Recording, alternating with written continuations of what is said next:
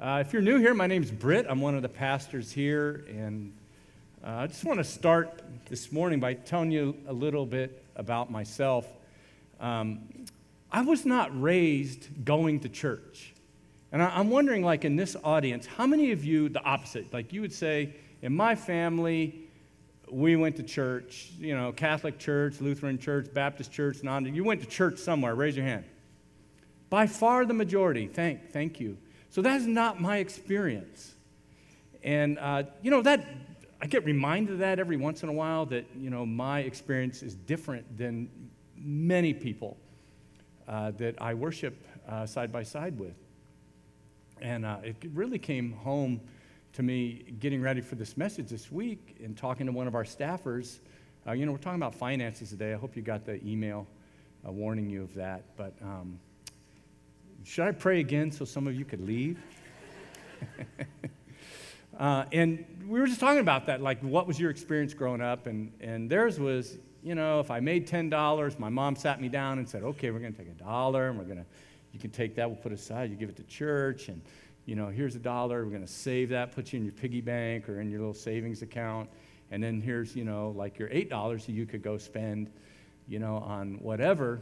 That is not my experience. You know, we, we didn't talk about God or, or those things. And so a lot of what I learned uh, as a Christian has been totally foreign. I started off from a place of like not even realizing that that was a thing. And um, so, like, I was like when I became a Christian, I was born again hard. You know, there it was in a Baptist church. The guy was preaching about hell, and I didn't want to go there. He literally scared the hell out of me. And uh, I went forward just like you do in a Baptist church. I knelt on these stairs. I prayed, and you know, like heaven was a no-brainer compared to hell for me. And I thought that, well, that's that's settled. Awesome. And uh, you know, I have to say, since then, I, have not really been afraid of hell.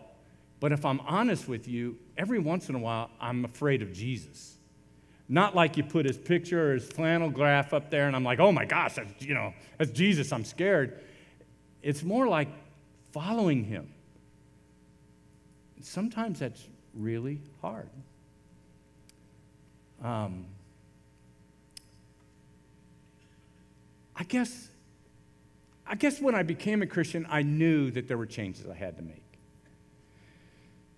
But little did I know how much would have to change. And little did I know how hard those changes would be sometimes. And little did I know how much resistance I was capable of putting up against what the Lord that saved me may ask me to do for my own good, like how resistant I'd be to that. And little did I know, like, how. Um, how much doubt and, and fear I would have in following Jesus. May, the reason why I tell you that is, you know, maybe that will help you a little bit in understanding. Like that, I, I'm, I'm constantly right where you are in some of the things that God asks of me. And again, it's like I've had to learn them all from the beginning. We're in a series that we've called Devoted.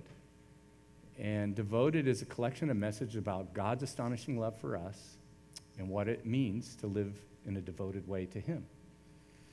And we started off with God's devotion to us, that God is and always has been wholeheartedly devoted to you. It's an amazing thought. If, you know, if you're, I'm sorry if you came to church on this day. You should come back next week. But one thing I would want you to know is that God loves you so much that he sent his son. And there's nothing that you could put between you and God's love. There's no sin so great that God won't forgive that. And you couldn't be so far from God that God cannot rescue you. It's an amazing thought. That's why the Bible calls that the gospel, the good news. The gospel is the good news that Jesus Christ demonstrated God's love toward us by going to the cross. So we started with that, and then we talked about if, if that's true, then how could we ever just keep that to ourselves? And so, for a Christian, it's only natural that we would be devoted to sharing that good news, sharing the gospel with others. And then last week, Jed just did such a great job of talking about how if God loves us in that way, we got to love each other that way. We, we're to be devoted to one another. And I really love the way that he did it because he kind of dug into the real. You know, you, I, if I'd have been teaching that message, I already told him, like, I would have been all butterflies and flowers about how lovely it is to be a Christian with other Christians. But the reality is, we're so different. God just puts us all in a big pile called a church. And, you know, we got to be devoted to one another. And, you know, devoted, being devoted is really easy until you have to be devoted, right, to each other. So I really appreciated what he had to say. But today's uh, main thought might be even a little more challenging to you. It's this that a Christian's finances should be devoted to God. Christians' finances should be devoted to God. And it's probably like, like any other area in our lives, uh, regardless of where you're coming from, we could all grow. So I hope that you'll just like approach this conversation with an open mind. What we're going to do today is we're going to look at uh, the teaching of Jesus on finances, and I think out of that teaching, we're going to gain a perspective. And for some, that might be a new perspective. Some, it might be just a reminder.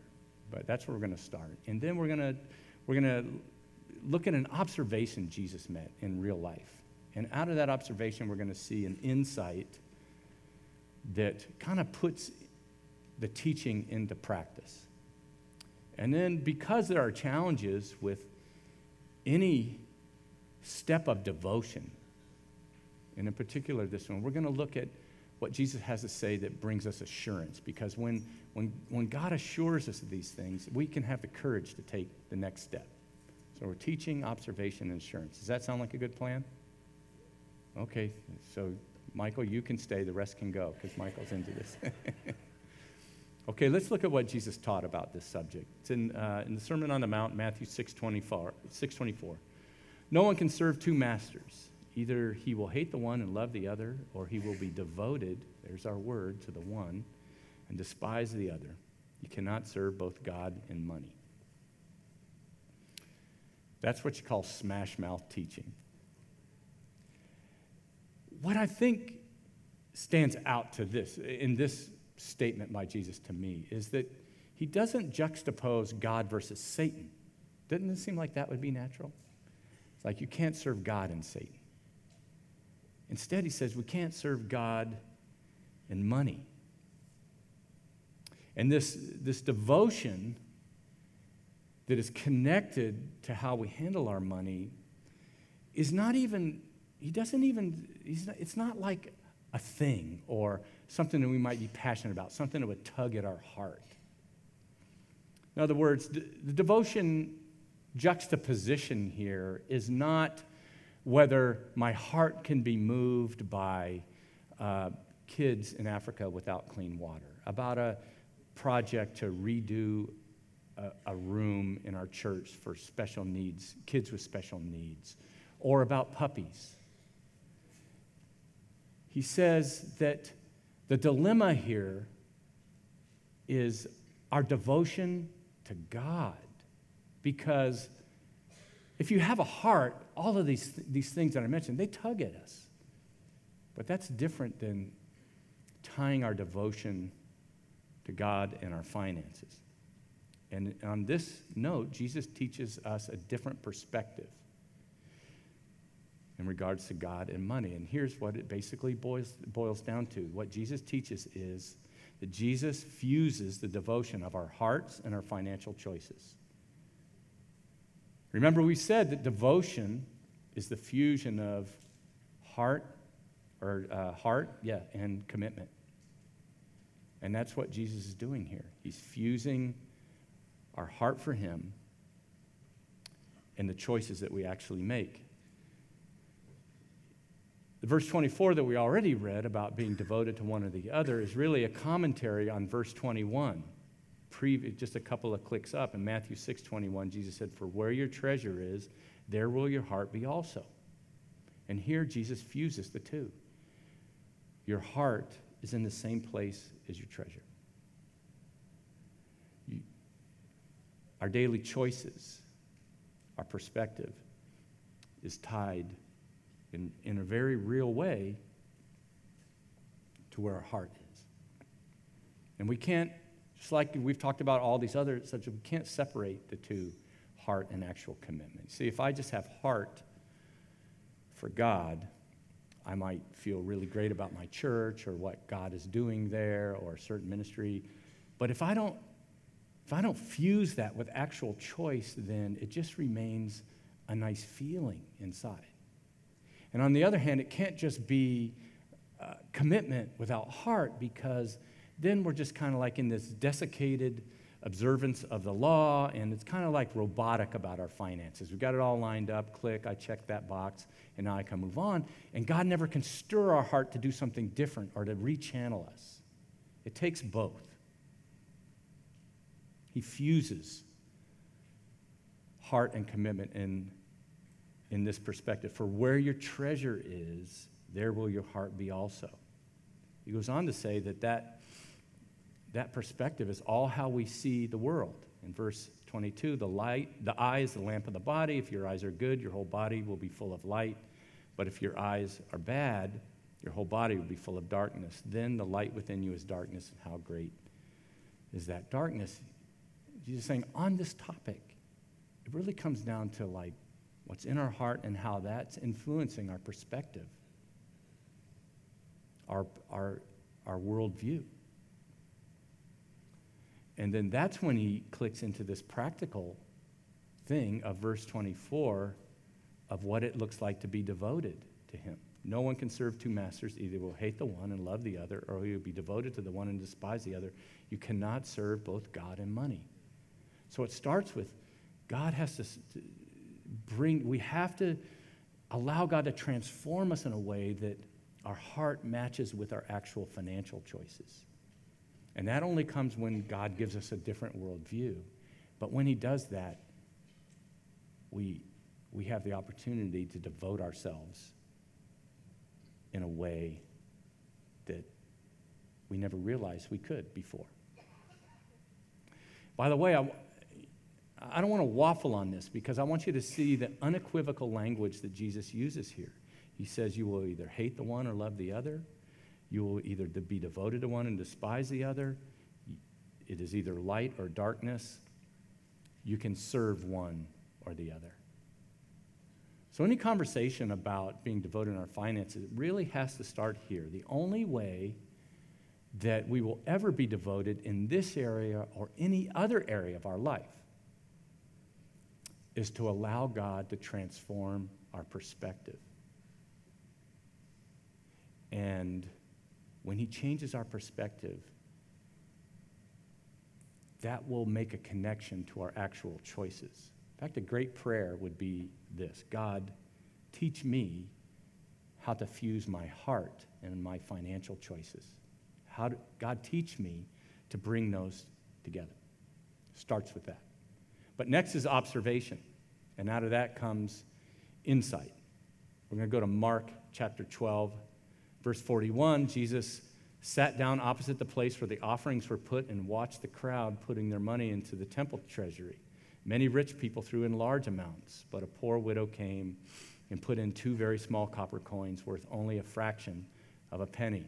Now, what I want you to see here is this isn't like teaching time. This is just, they're, they're there. And one thing's really interesting about this period and for the, for the traditional devout Jew is like they would give their money in a public way. They would you could actually observe them coming up and putting it. And so and you could see whether they were giving a lot or a little.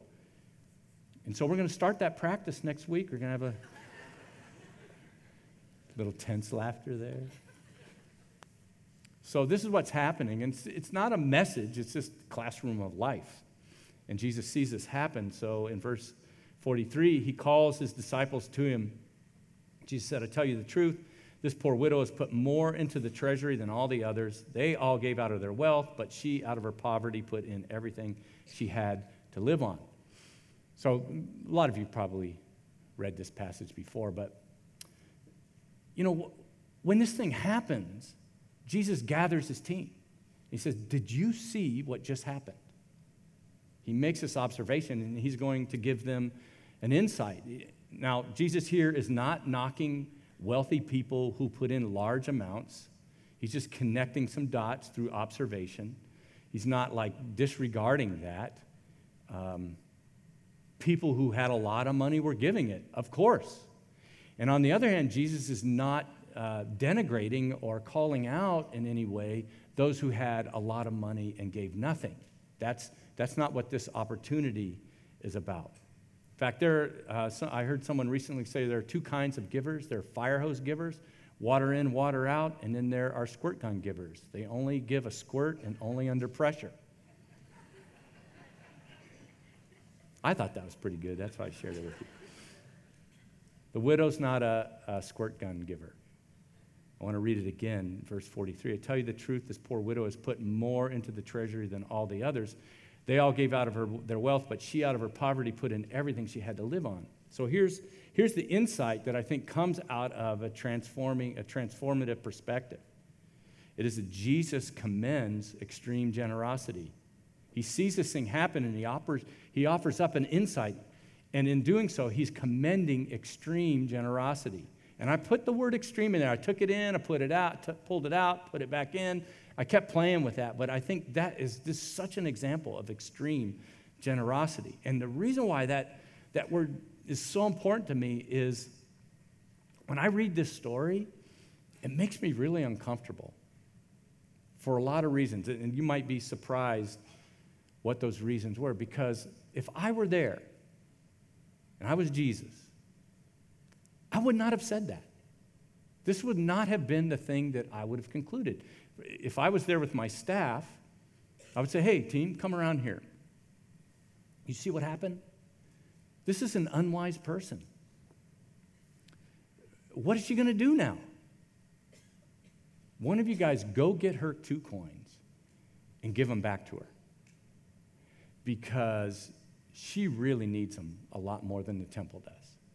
Honestly, that would be my response.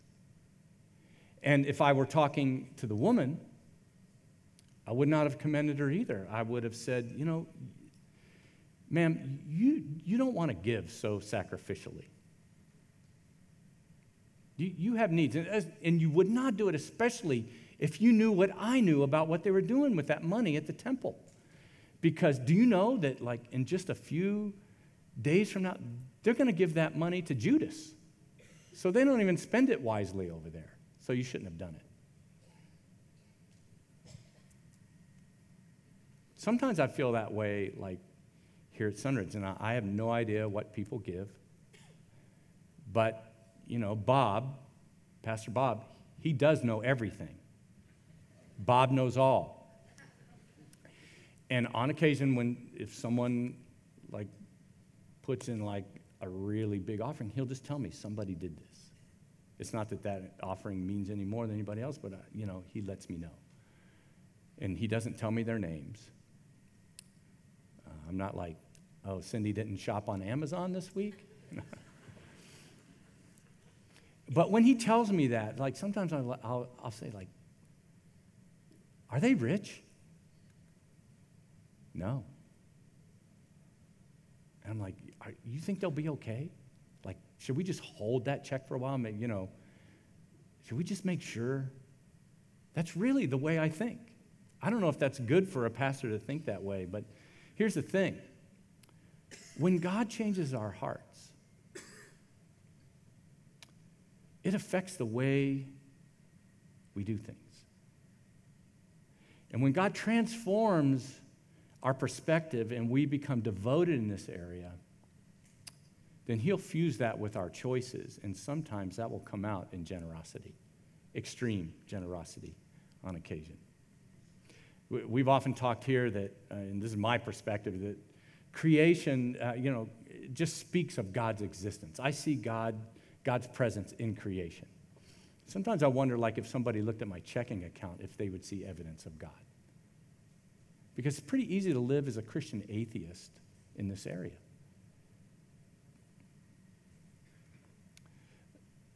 One of the things I want to just take a couple of minutes here and be super practical with you guys. You guys okay? Okay, so let's, so in your notes, you don't even have to fill this out, but it says give, save, live. If, if you're wondering how to implement this, this is something we've talked about before. Live this way. In that order give, save, live. Give 10%, save 10%, live off 80%. You know, that, that's not mandate, that's not law. It's definitely the pattern of the Old Testament and those that were following God at that time that they would farm or whatever, and then they would bring to the temple 10%, the very first 10% as an offering. That's why I say it's in that order. But I know that, like, for some of you, that's super scary to think about. You can't even wrap your brain around not just not living off 80%, but giving 10%. But regardless of that, I would invite you, if, if you're a Christ follower, I invite you to become a first time giver. Or maybe a first time giver in a long time. Return to that practice. You don't have to start with 10%, but pick a number. Pick a percentage and be consistent in that. If you're already giving, I would encourage you be consistent. I don't know if you've seen our offerings, if you watch that in our weekly email, but they go they they go up and down and there's lots of factors for that, but you know, sometimes I think it's just about consistency. And if and if you are giving keep your, keep your heart malleable. Keep it in a place where God can stir you up about things or about His work through His church so that, so that you can continue to be devoted in heart and in actual choices in your finances. Now, before I move off of this, I'm going to get off of it. I'm going to get off of giving. So um, I want to acknowledge a lot of abuse by churches and individuals and celebrity Christians and everything. That, that is definitely out there. Some of you have been burned by uh, corruption in a church or, or an individual, and, and some have just been burned by sloppy finances. Just because someone's a church or Christian doesn't mean that they'll, that they'll handle their finances wisely. And, and so I want to say three things about this church. First of all, uh, this church is a safe place to give. You should know that. It's safe because um, we operate off an annual budget, and we have to stick to that budget. And that budget process is generated with our finance people and with our ministry people and our elders. And all of our elders are not paid by the church. And so that process is, is open there. And then uh, every month, the board gets a breakdown of expenditures and income. And so they see what's going on. And they, they have free rein to investigate anything. And, and we have policies set up so that no person, me uh, in particular, could ever spend money outside of the budget um, without going to the board for permission. We have to get approval for that. And then at the end of the year, we take all of our finances from the year and we give them to an outside company and they audit us. The reason why I tell you that is I want you to know that we're not perfect here, but we're safe. This is a safe place to give. Secondly, I want you to know this is a st- strategic place to give. Because we're not just willy nilly about our finances. Our, our annual budget is built off of our mission, which is to help people find and follow Jesus. It is built off of a five year strategic plan. Our, we plan Every year we review this plan and extend it another year, and it involves our facilities, our ministries, our staffing needs, um, anything that you could think that we would spend money on. It's based on that. And that strategic plan is being dictated by our vision, which is to deepen faith, bring hope, and live love. So when you know, any forward movement that you've seen in the last couple of years is all being driven by that vision of how are we going to grow this church deeper in our faith, how are we going to push ourselves outside the walls and bring hope to our community around the world, and how are we going to demonstrate love. It's all based on that. It's not just, you know, what we want to spend money on. So when, when you give to this church, you're giving to an organization that's being very strategic about how we handle those finances. And then lastly, this is a wise place to give. It's wise because built into that strategic plan, uh, we are being very frugal about how we move forward. And for the first time, since we bought this building in 2003, we, are, we put money aside to replace and renovate things here. Uh, you, the, the hallway's coming up this year. You guys gave over $100,000 to that fund over and above your offerings, and we are doing our bids and estimates and lining up contractors. That's going to happen. You're going to see that hallway totally transformed. And, but, you know, we're not going to be all crazy about it either. It's going to be functional, and it's going to be solid, and it's going to be something that looks nice. That's all we want to do. But uh, we have a team of, we call them the A team. They're constantly here. They're here every week renovating different, pro- doing different projects. They just totally redid our kitchen alongside a contractor who gave a lot of his time and materials so that we could redo that kitchen. It looks amazing. They did such a great job. These are volunteers that show up every week and do stuff. I don't know if you noticed walk yeah, you should applaud for these guys. The A team is magnificent.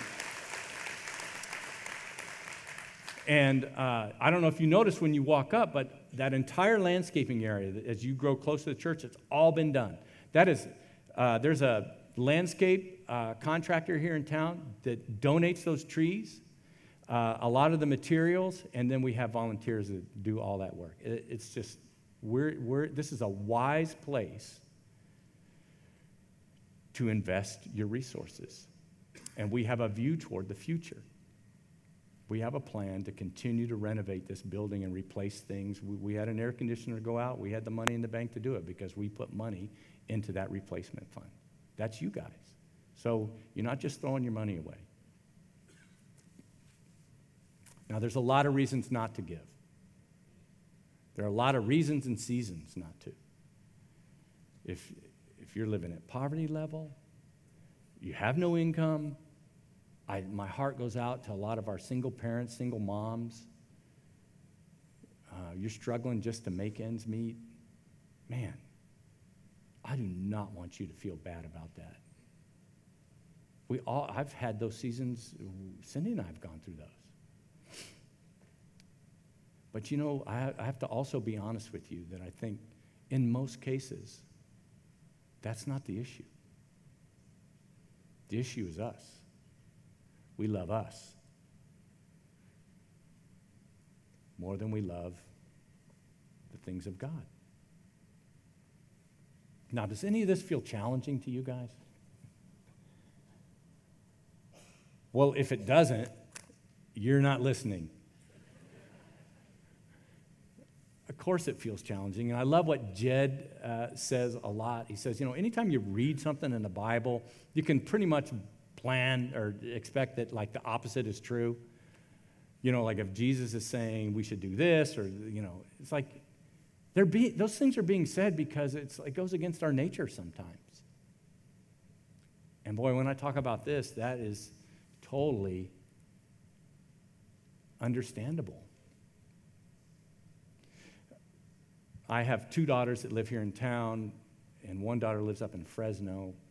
And they all have kids, so we're in the grandkid phase.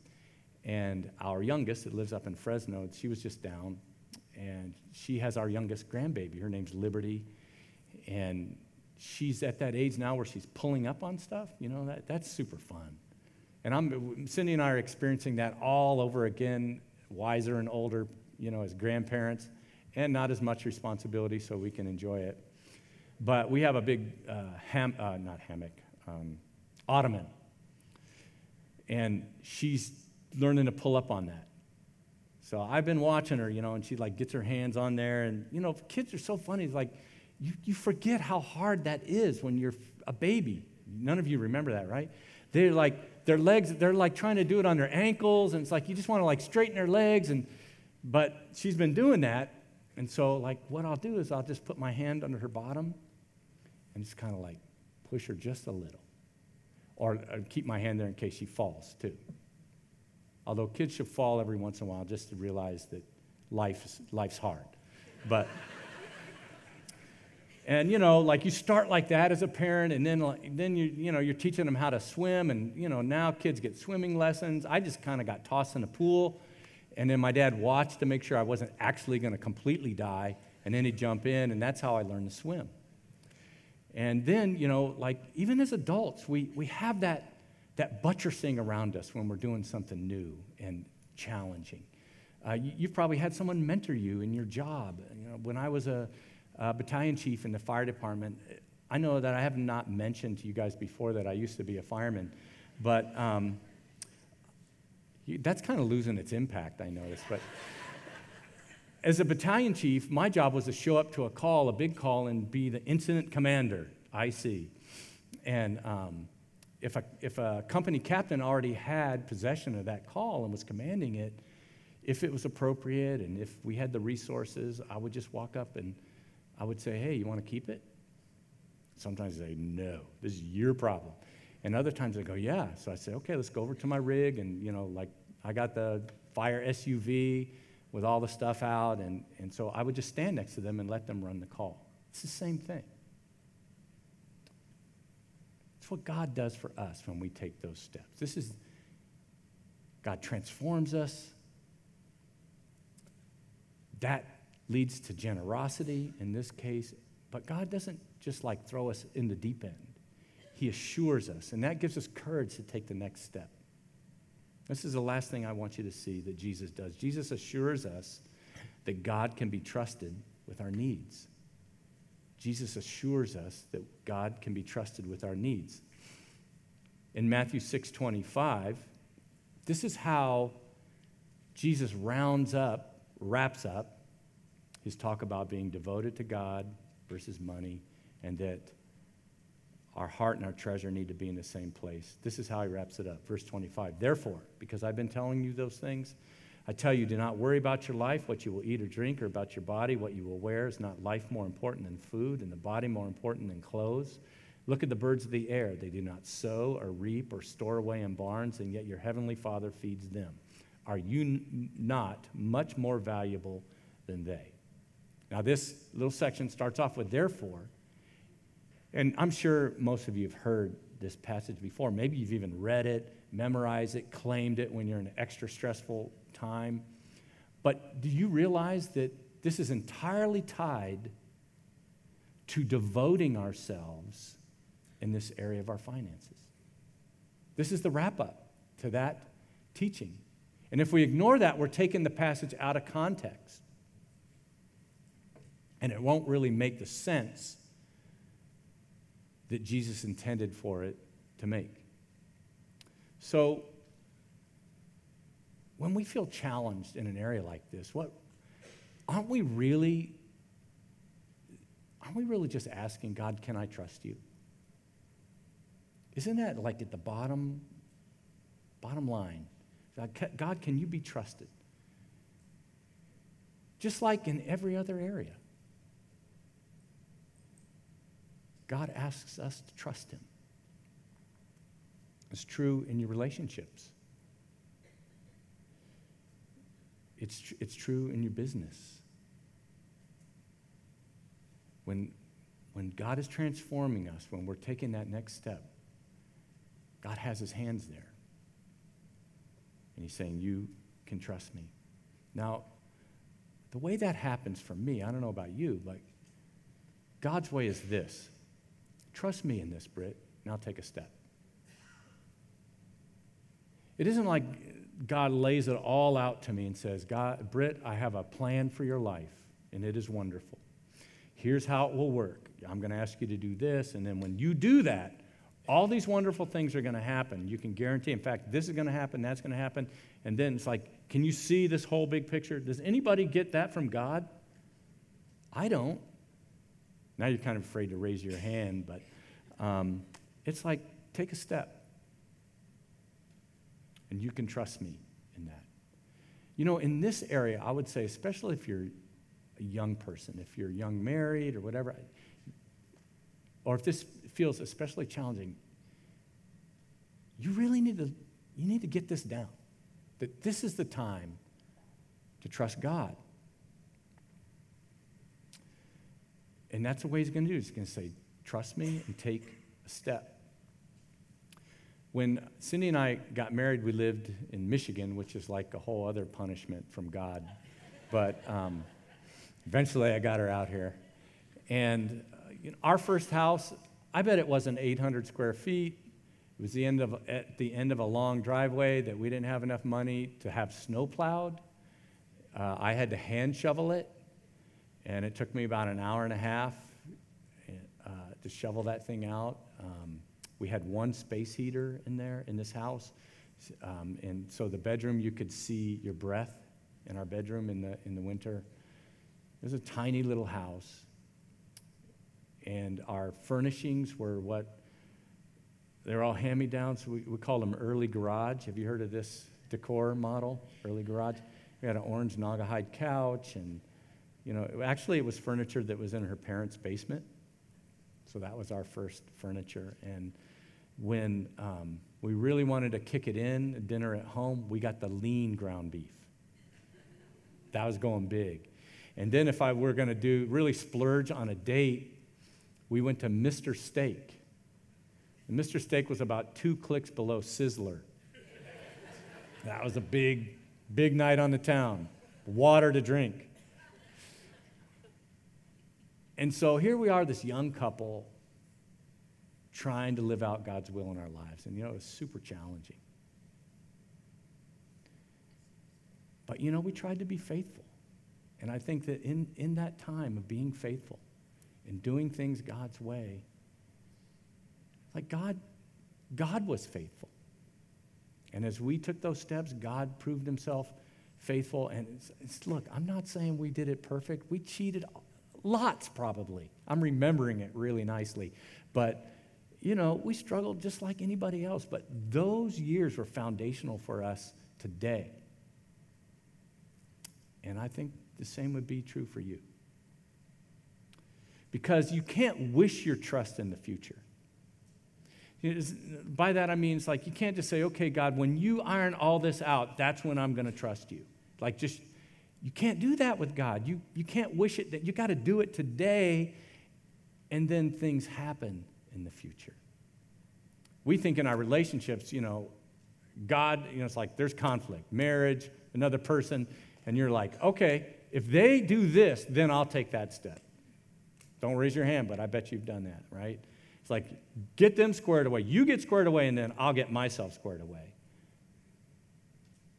But that's not how relationships work. God says, You be this way, and then trust me. And we'll figure it out as we go. In your business, some of you are like, you're thinking, like, just one more year of cheating, and then next year I'll, I'll do it the right way because I'll have this little nest egg. It's like, that's not the way it works. You can't wish your trust down the road, and that's true of our finances. The only way to feel God's hands underneath you today is to start pulling up and trust Him. I want to read a verse uh, just to wrap up. It's from Malachi. It's the end of your Old Testament, and it's not gospel today. This is not written to you and me. This is written to the traditional and devout Jews about their giving. But I think a principle applies, and you'll see it. It says in Malachi 3:10, speaking for the Lord, Malachi says, uh, "Bring the whole tithe into the storehouse, that there may be food in my house.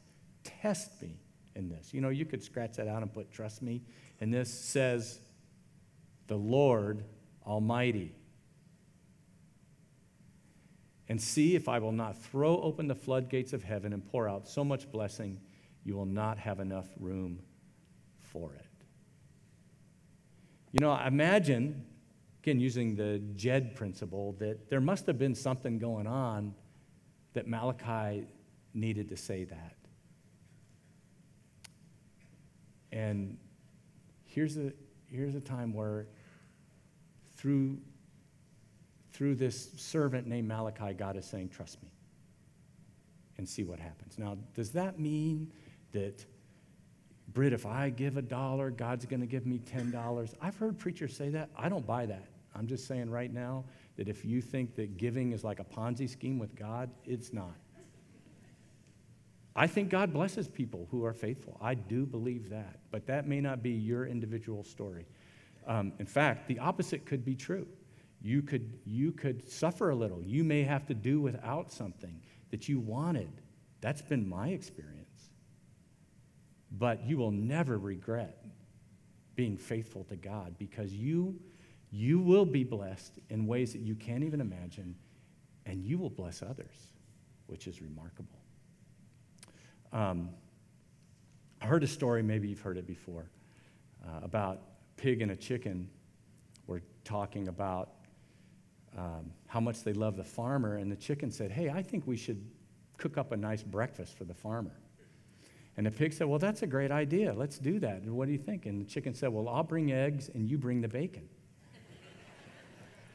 and the pig said, Well, wait a minute. That sounds like you're involved, but I'm committed. you know, I know that today I was given a pig message. I'm not calling you guys pigs, but um, most people love the chicken messages. But uh, I just talk straight to you. And I, I want to tell you that I don't do that with pride. I'm not trying to twist your arm. Um, I'm trying to give you the truth. And when we started this series, we, we looked at what, what, is the Bible, what does the Bible say about being devoted to God? I mean, that's what we're talking about. Let's start there. And you know, this was one of them. Cannot be devoted to God and money.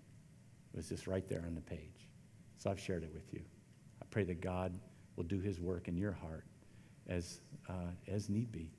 I'll be praying for you on that way. Let's, let's pray together. Then we're going to sing. God.